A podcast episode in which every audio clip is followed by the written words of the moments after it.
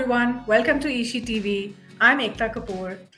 Today I'm going to be talking about this new film called Jungle Cry, which is about a real life story of underprivileged boys from Odisha making it to the international rugby stage.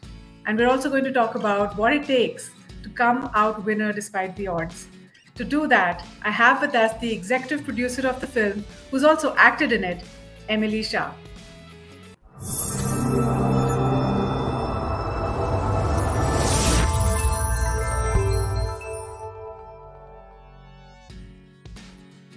Hi, Emily. I'm so excited to have you here.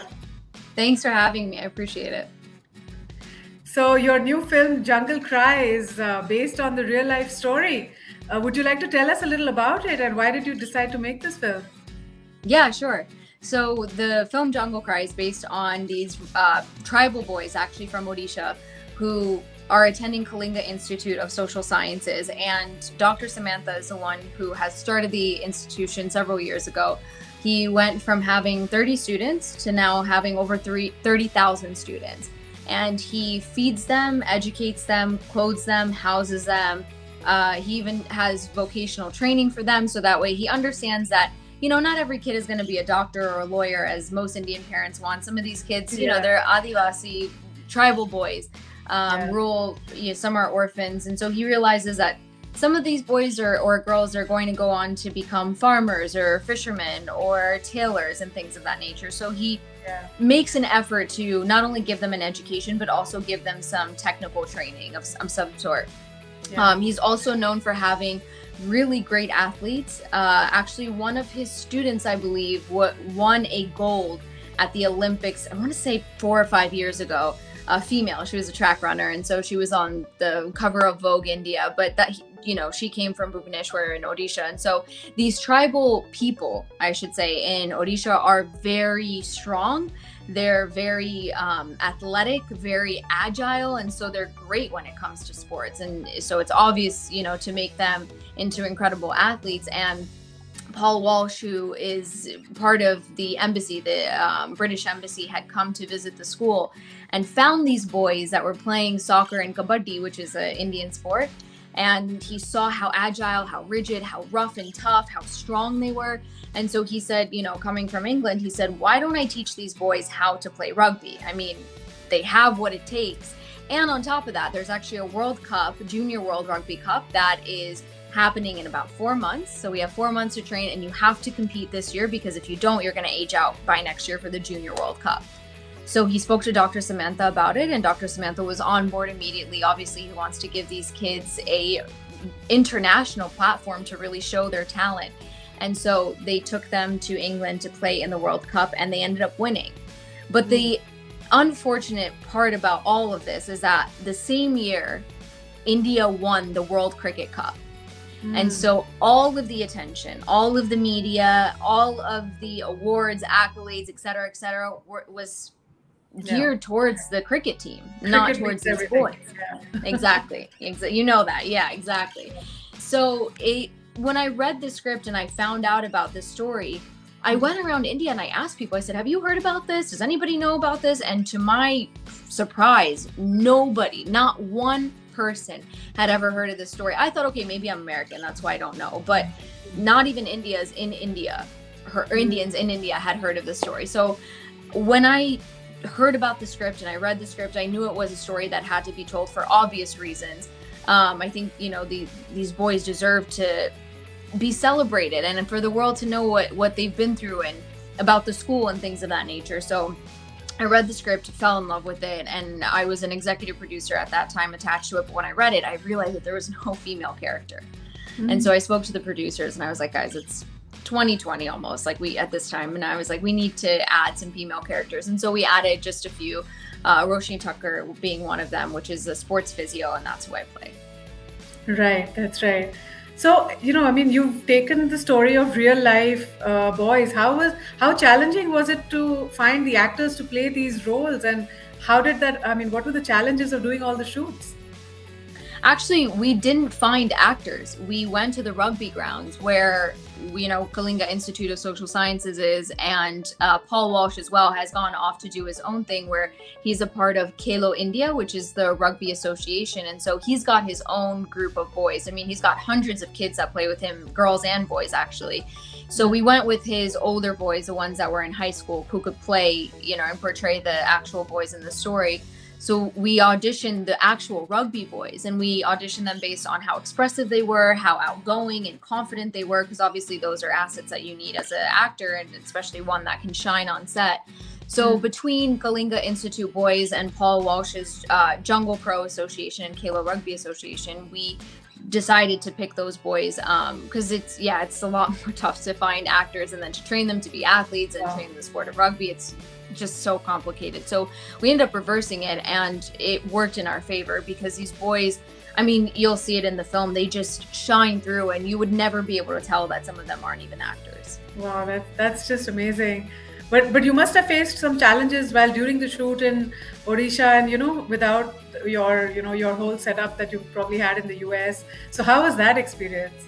Uh, there was another executive producer, Rubina Dode, who was kind of managing that uh, in India and she was telling me, you know, it's they were dealing with cyclones at the time because it's close to Bangladesh and obviously the the the water is right there. And so yeah. you get a lot of that tropical weather. So forget monsoons. I mean they were dealing with cyclones. So mm-hmm. that was a little bit of a challenge obviously to to navigate through that and how to shoot and sound yeah. and lighting and even you know shooting inside you still get that heavy sound of rainfall. So yeah it was it was challenging in that sense.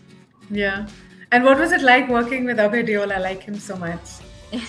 yeah, he's you know he's a gem of a guy. He, he really was so giving to me on set in the sense of, of being a fellow actor you know obviously I, i'm a newcomer and so coming onto a set where you have such a respected and legendary last name that you're acting with and and sharing a screen with can be intimidating but yeah. abe was just so warm and welcoming he gave me such great advice while we were on set. And he also gave me a lot of creative freedom, which you don't get with many actors. A lot of actors yeah. are very stuck in their creative mind and their creative zone, and that's fine. But mm-hmm. sometimes it takes away the beauty of that authenticity that you get on screen. And so I think with Abe, what was so special about our performance is that we didn't get to, we didn't want to actually rehearse a lot. So yeah, we mm-hmm. rehearsed the lines and the timing and you know the movement and things like that. But when it came to the acting, we tried for it to be as natural as possible. And even if you ask Sagar Ballary, every take that we took was different from the next because our reactions were different, our emotions were different, and we were able to pull so much from one another because of that free creative freedom that not only Abhay gave, but also Sagar Ballary. Mm. Mm. So let's go back to the beginning. You were uh, brought up as the child of mixed parentage. You, your dad yeah. is a you know Bollywood film producer, Prashant Shah. Your mom is an American. So tell us about your growing up years and how you managed to imbibe both uh, the Indian and American values and cultures. Sure, yeah. My parents were very open about me wanting to learn about both of their traditions, cultures, heritage, religions, et cetera, et mm. cetera. And so they never ever forced me to pick one side or to say that you have to identify with this versus that. It was never like that. It was always yeah. like learn about everything and embrace what you feel the closest to. Mm. And so, you know, I would go to Missouri with my mom in the Midwest and I would learn about the hardcore American culture there. And then, of course, I'd come to India during the summers with my dad, my ba, and my dadu. Um, mm. But my parents were working a lot when I was a kid. So I grew up with mostly my ba and dadu raising me. And for that reason, actually, Gujarati was my first language. And oh, then okay. I learned English, which I just spoke with my mom and in school. And then I learned Hindi. So I'm very so you speak much languages. Yeah, I do. I do. Okay. yeah, so I'm much closer to my Indian side um, than I guess I would say my American side. But it's funny. It's when when you when I'm in America, I say, "Oh, I'm Indian," and then when I'm in India, I say, "I'm American." so it's like yeah. this catch twenty two, you know. But yeah. I love both sides of of my cultures, and I embrace them equally. Yeah. Uh, so you know, since you've been watching your dad making films since you were a kid, which of your dad's films is your favorite? um this might get me in trouble. I'm kidding. I think two two of his films really really spoke to me, and one of them was My Name Is Khan for obvious yeah. reasons, especially during that time and age where it was kind of taboo yeah. to talk about a subject like that and, and then play a character that had autism. Um, yeah. Such a powerful film. And Kites.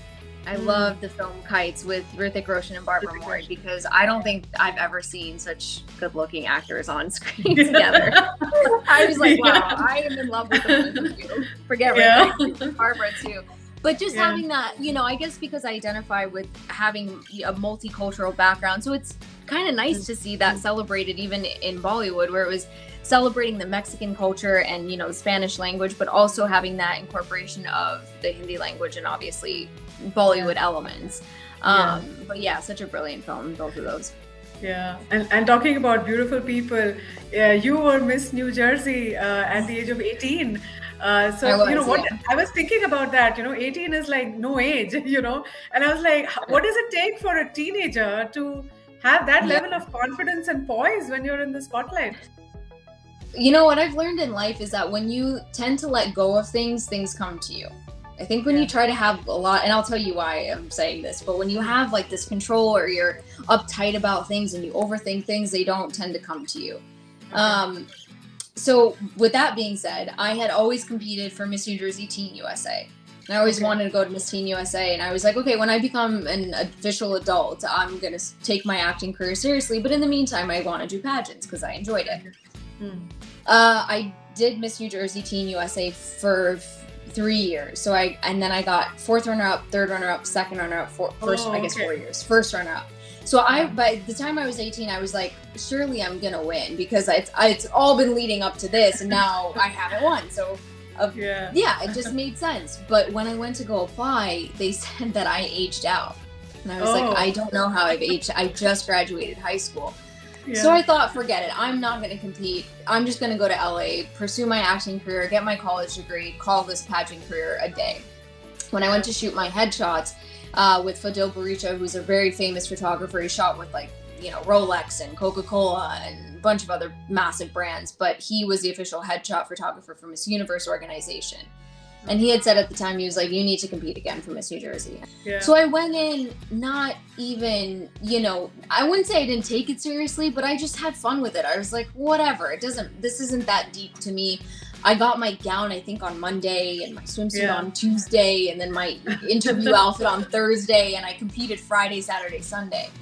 And by some miracle, I ended up winning. I don't know how, but I won. And I think that less I learned that lesson where I was like, when I let go of things, things come to me because it's almost that energy of manifestation where it's not controlling so much, you know? Yeah, you've you've done the preparation and now the the manifestation happens. Yeah. Exactly. I, exactly. I get that. Yeah. Yeah. But you know, so your induction into the world of films actually happened pretty early. I heard you say that you had dance lessons at the age of two, you had acting lessons from the age of five, and you started doing film production when you were in college, and of course, uh, Miss New Jersey title happened. So, was acting like a natural progression for you at that point in your late teens? Yeah, definitely. I, you know, because I, I love performing arts so much and I love dancing. So, dancing kind of led me to theater performances. And then obviously, theater led me to acting. And then I did a little bit of singing. I'm not good at singing. I promise you, I'm terrible. But acting and dancing, I really, really loved and, and kind of latched on to. Um, but when I was acting, that was something that, you know, I was able to use my voice to make people feel emotions that they might not otherwise feel. And so that power that comes with acting is something yeah. that I had never experienced before. And I, I fell in love with it for that reason. And so I continued to take acting classes. I went to Lee Strasberg for, I don't know, like 13, 14 years from the age of uh, six or seven onwards. And I, I studied with Madhumati, who's, you know, the great Helen, the dancer Helen. Mm. I, I studied with her sister Madhumati in Juhu right here um, when okay. I was five. And then I would come every summer and visit her and study with her in, in Hindi and Bollywood and things of that nature. Mm-hmm. So I just kind of never gave it up. You know, I just yeah. kind of continued to practice my craft. I did commercials as a child, I did modeling, and so I was always in front of the camera and thoroughly enjoyed it. So you got experience with the acting side of it, the production side of it, and and all, you're also an entrepreneur. You have a gin label that's based on Ayurvedic ingredients. That's fascinating. Like, do. how did that come I do. about? Like, what inspired that? Yeah, please tell us It's about called- this. Yeah, it's called Dharma Gin, and it's an Indian dry gin. It's actually distilled in London dry gin style. Um, but the reason why we call it an Indian dry gin is because all most of our ingredients, I should say, come from India. So the only things that don't are our juniper berries, which come from Italy and Macedonia. Um, we use pounds and pounds of saffron, which makes it such a premium, uh, you know, gin. And although saffron does come from Spain, it's very, you know, dominant in Indian cooking. And then we use Egyptian coriander because my other partner, who's a part of it, is Mena Massoud, and he's from Egypt. So we had to give him a little bit of a ingredient in our gin. But the other ingredients include curry leaf. So we use Indian curry leaf, like limra. So we use limra. We use um, amchur. It says mango on there, but it's actually amchur.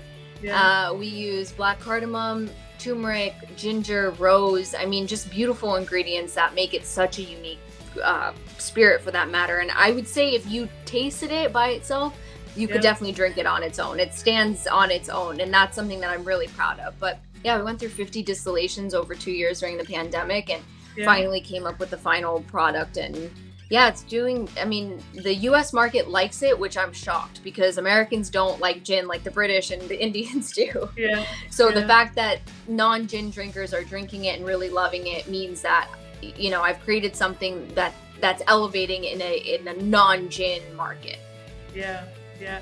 I saw some of the photos as well that you've been putting up on Instagram uh, with Mena, and they're really beautiful, and everything thank you uh, is so well shot. And you know, you're somebody who has a big social media presence. You, you're, you know, you've been, you, you're very savvy with, uh, you know, the virtual side of things.